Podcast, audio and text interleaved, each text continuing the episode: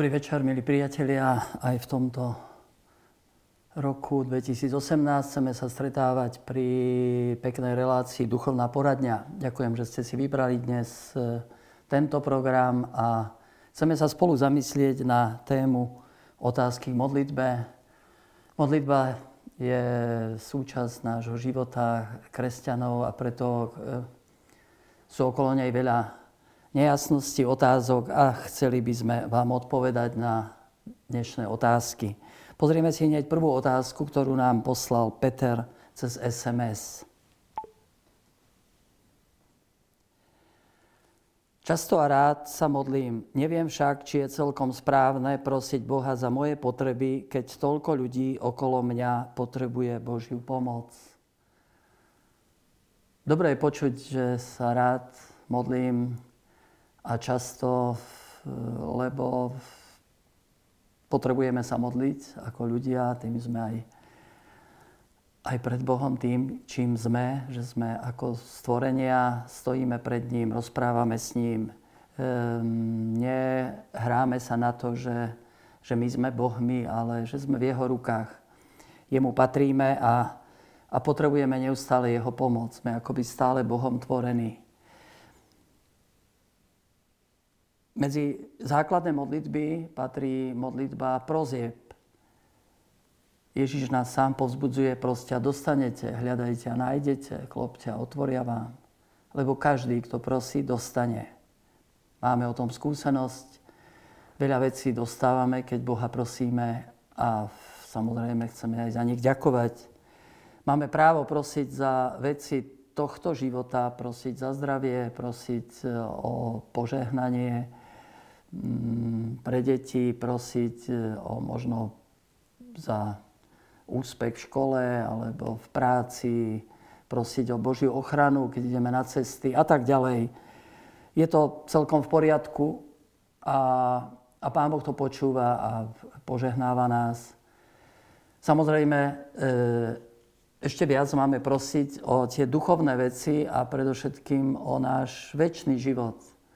Tak nejako hľadieť na, na, aj na tento pozemský život z pohľadu väčšnosti a prosiť o, ochranu pred hriechom, o vytrvalosť dobrom, o rozmnoženie viery, o lásku a tak ďalej. Ježiš sám nás pozbudzuje, verte, že všetko, o čo modlitbe prosíte, ste už dostali a budete to mať. To je krásny prísľub. U Marika 11.24 Verte, že všetko, o čo modlitbe prosíte, ste už dostali a budete to mať. My už sme vykúpení, my už patríme Bohu a Pán Boh nám pripravuje miesto v nebi. Čiže tie základné veci, ako by sme už dostali, len my si ich ideme v modlitbe predziať. A... Ale tiež v tejto kapitole a v tomto úrivku sa nachádzajú e, určité podmienky, ktoré Ježiš kladie, aby tá modlitba bola vypočutá, bola naplnená. A tak hovorí, majte vieru v Boha. Majte vieru. Bez viery nemožno sa páčiť Bohu, ani modlitba potom nemá svoju náplň, silu. A potom tiež hovorí, a keď sa idete modliť, odpustite čokoľvek máte voči ľuďom. Teda skúmajte svoje srdce, či je v poriadku, či sme v takom nastavení lásky voči iným. A vtedy naozaj nás Boh požehnáva, dáva nám to, čo je pre nás potrebné ale tiež máme skúsenosť, keď Pán Boh akoby nevypočul naše modlitby. Pán Boh vždy počúva to, čo mu hovoríme, ale možno jeho odpoveď býva niekedy áno a za to sme veľmi vďační. Niekedy býva jeho odpoveď počkaj, pretože si ešte nedozrel na ten dar, alebo nebol by vhodný teraz pre teba. A tiež Pán Boh niekedy povie nie nie, to nie je dobré pre teba. A tak Bohu veľmi vďačím aj za tie modlitby, ktorých ma nevypočul. A bolo ich tiež dosť. A uvedomujem si možno počase života, že to všetko je dobré, lebo Pán Boh vidí trochu ďalej ako my. Vidí aj za roh, vidí to, čo bude po rokoch. Vidí ten môj cieľ, kam ma chce doviesť. A tak príjmame vlastne tie Božie odpovede, ako prichádzajú. Pretože podstata modlitby nie je v tom, že nás Boh vypočuje v každej prozbe a že nám odpovie a že dostaneme všetko, čo chceme, pretože to už by nebol vzťah, ale, ale skôr obchod. Ale podstata modlitby je v tom, že, že sa približujeme k Bohu že mu viac rozumieme, že ho začíname chápať, že nám dáva svoj pohľad na svet, svoje myslenie a vtedy začíname vnímať aj svet okolo nás. Vnímame ľudí okolo, ktorí potrebujú pomoc, ktorým chce Pán Boh aj cez nás nejako pomôcť, požehnávať ich. A preto do našej modlitby sa dostáva aj prozba za iných. Je krásne, keď e, naozaj vnímame ľudí tam, kde sa nachádzame, idem v autobuse, tak sa modlím za nich. Pane, požehnaj ich, chráň. E, alebo v lietadle vždy tak nejako vnímam, keď, keď máme zlietnúť, Pane Bože, daj nám všetkým ochranu, zošli svojich anielov a, a buď s nami. Alebo páčilo sa mi, e, ako polský športovec Kamil Stoch, ktorý je držiteľ dvoch zlatých medailí z Olympiády, skokoch na lyžiach, tiež víťaz turné štyroch mostíkov a veľmi populárny v Polsku a vôbec na svete a veľmi otvorene sa hlási k svojej viere. A keď sa ho istý e, novinár e, spýtal, ako vnímate svoju vieru a či sa modlíte, keď letíte z toho mostíka vo vzduchu a prosíte, Pane Bože, nezma čím najďalej, tak Kamil odpovedá, no e, možno práve v tej chvíli nemyslím na, na Pána Boha, ale modlím sa vždy, keď idem na preteky a pred pretekmi. A modlím sa nielen za seba, modlím sa za všetkých, ktorí tam budeme pretekať, aby sa nikto nezranil, aby sa nikomu nič nestalo, aby sme všetci boli tam požehnaní. To je krásne. To je krásne. Uvedomujem si to, keď som aj nedávno bol na lyžovačke v Ždiari a, a na tých vlekoch, kde je veľa času, sa modlím za všetkých ľudí, aby ich pán ochraňoval, aby bol s nimi a aby, aby sme sa mohli všetci nejak osviežiť, potešiť. Teda nie je zlé, keď sa modlíme, keď sa modlíme za seba, ale myslím si, že tak ako dozrievame modlitbe, tak začíname viac a viac vnímať e, ľudí okolo seba. A Pán Boh chce, aby sme tam, kde sme, mohli niesť to požehnanie od Neho pre všetkých.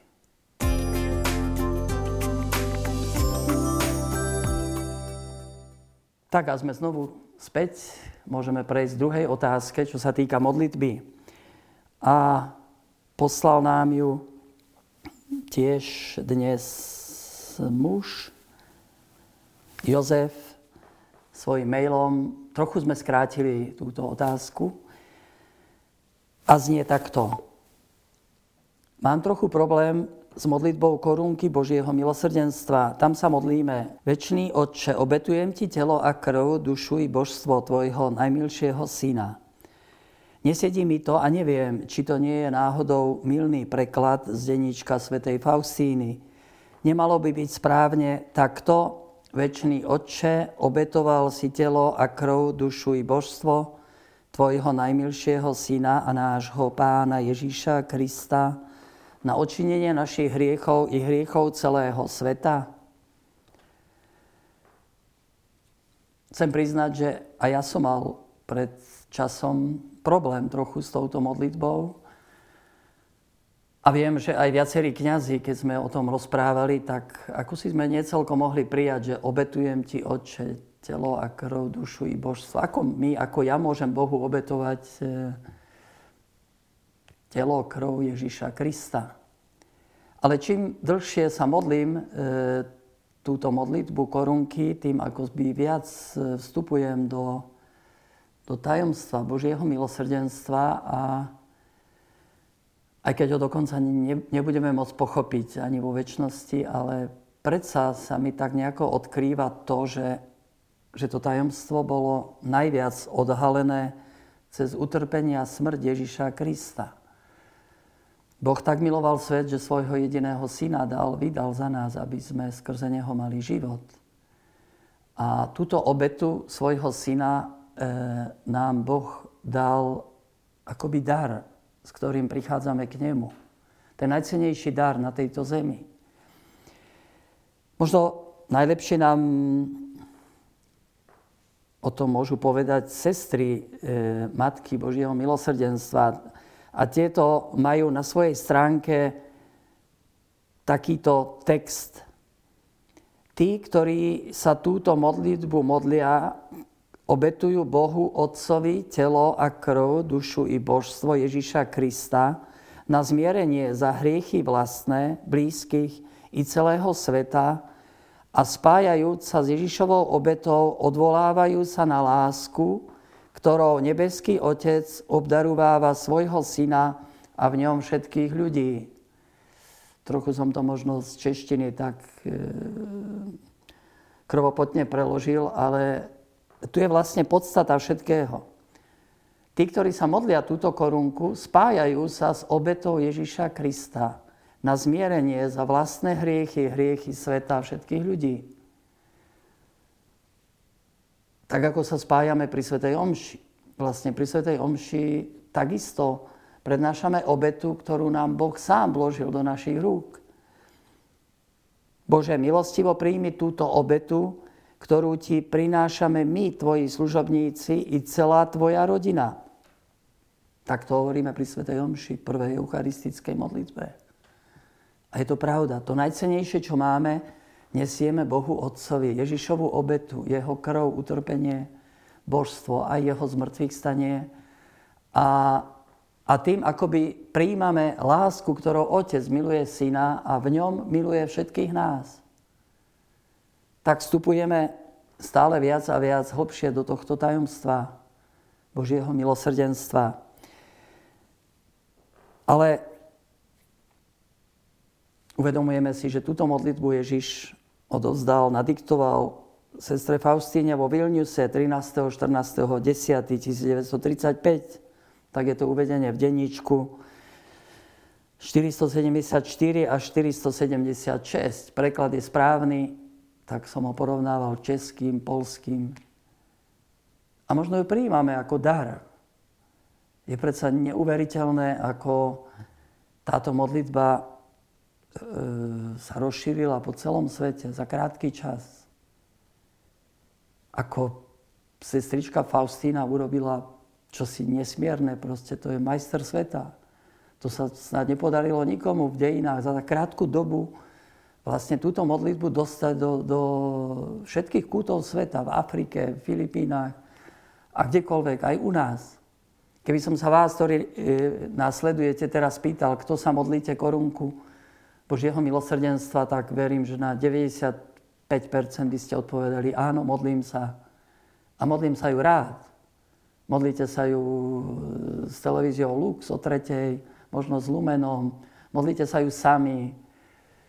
Viacerí, a ja to tiež tak dostávam, si posielate cez SMS také prezvonenie, že je 15. hodina treba sa modliť korunku. Boží ľud ju prijal s radosťou a modlí sa ju. A Boží ľud sa nemýli. Boží ľud je naozaj vedený duchom a nemýli sa. A tak církev potvrdila túto modlitbu ako veľmi užitočnú a odporúčajú. Prečo? Lebo ľudia sa modlia a prosia o milosrdenstvo pre seba i pre celý svet. Ako by celý svet približujú k Bohu, ako Ježiš prislúbil, keď sa budeš modliť túto korunku, približuješ svet ku mne. Tak vlastne e, prejavujeme veľký skutok milosrdenstva voči ľuďom kdekoľvek okolo nás. A možno si nevieme predstaviť, koľko môžeme vyprosiť požehnania, zvlášť pre umierajúcich, kde to Ježiš mimoriadne odporúčal, aby, aby sa Faustina modlila za umierajúcich túto korunku. Počul som kňaza, ktorý e, v nemocnici e, tak nejako zápasil s istým mužom, ktorý sa nechcel nejak dať do poriadku, vyspovedať. A, a potom, keď vyšli na chodbu, pomolili sa korunku, za chvíľu to všetko vyšlo. Koľko tých prípadov bude, to nevieme. A je tu veľký Ježišov prísľub. Duše, ktoré sa budú modliť túto korunku, obklopí moje milosrdenstvo v živote a zvlášť v hodine smrti. To je denníček 754, môžete si to pozrieť. Duše, ktoré sa budú modliť túto korunku, obklopí, alebo ja by som to preložil, obíme moje milosrdenstvo. V živote tu a zvlášť v hodine smrti. Ja myslím, že takýto prísľub a takéto poistenie by sme nemali ignorovať.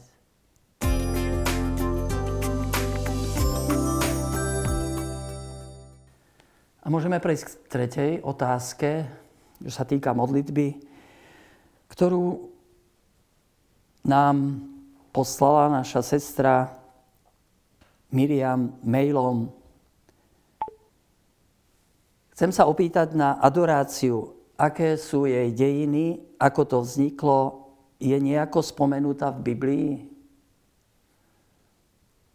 Stretol som už viacero ľudí, ktorí mali tak trochu problém s adoráciou. Ľudia, ktorí prežili obrátenie, možno prítomnosť Boha kdekoľvek na ulici, doma. A potom vnímali, a prečo mám akurát e, len v kostole a pred Eucharistiou prežívať jeho prítomnosť. Adorácia a klaňanie je základným postojom človeka, ktorý sa uzná za tvora pred svojim stvoriteľom oslavuje veľkosť pána, ktorý nás stvoril. To hovorí katechizmus katolíckej církvy. Adorácii, klaňaniu sa Bohu nás pozývajú žalmy. Na mnohých miestach poďte, klaňajme sa na zem padníme, kľakníme na kolená pred pánom, ktorý nás stvoril. Lebo on je náš Boh a my sme ľud jeho pastviny a ovce z jeho stáda hovorí žalmista v 95. žalme 6-7, ale aj na mnohých iných miestach e, v žalmoch nás pozývajú autory zostať v úžase pred Bohom, stvoriteľom všetkého. Kláňať sa mu a, a, a tak adorovať. A keď sa Boh Ježišovi Kristovi priblížil k nám, celej svojej sláve, majestáte, tak je celkom prirodzená odpoveď človeka, klaňanie, adorácia. Mali sme nedávno Sviatok zjavenia pána.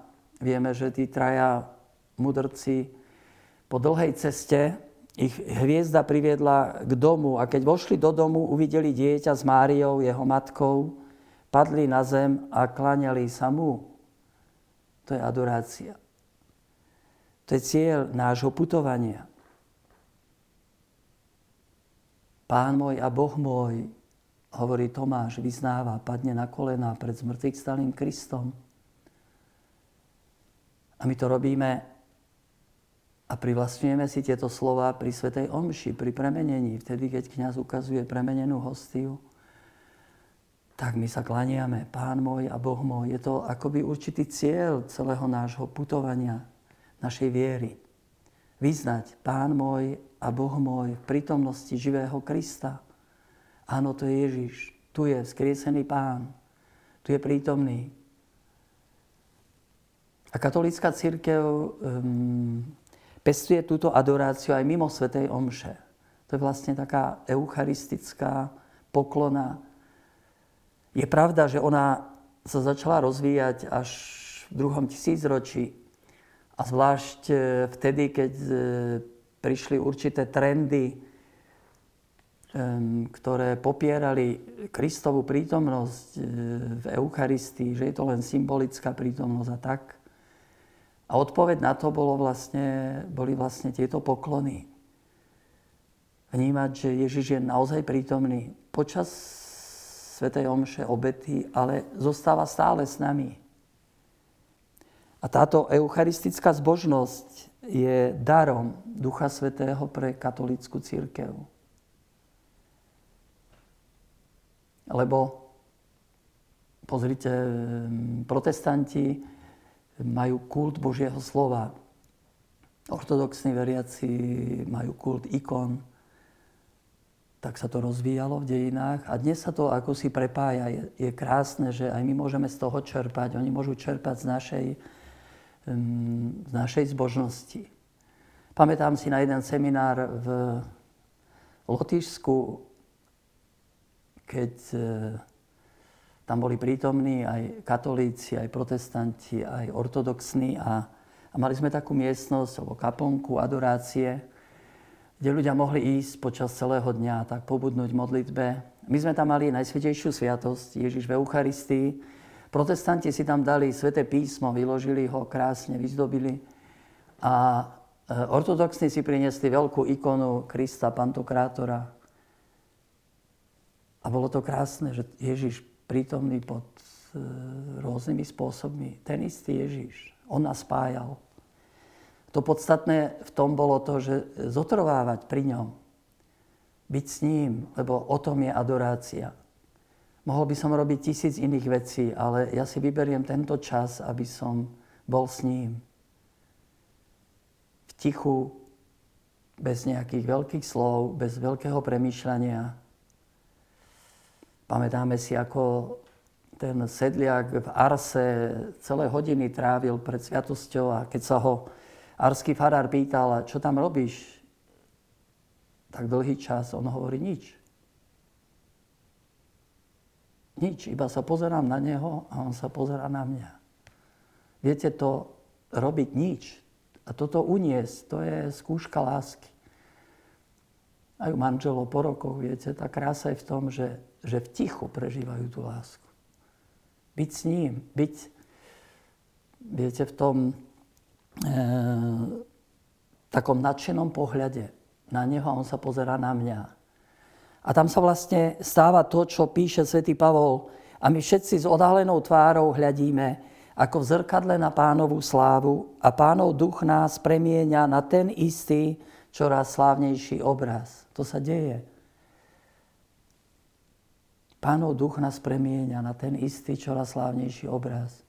Mení sa naše srdce, mení sa naše myslenie a mení sa naša tvár. Na neho hľadte a budete žiariť, hovorí žalmista.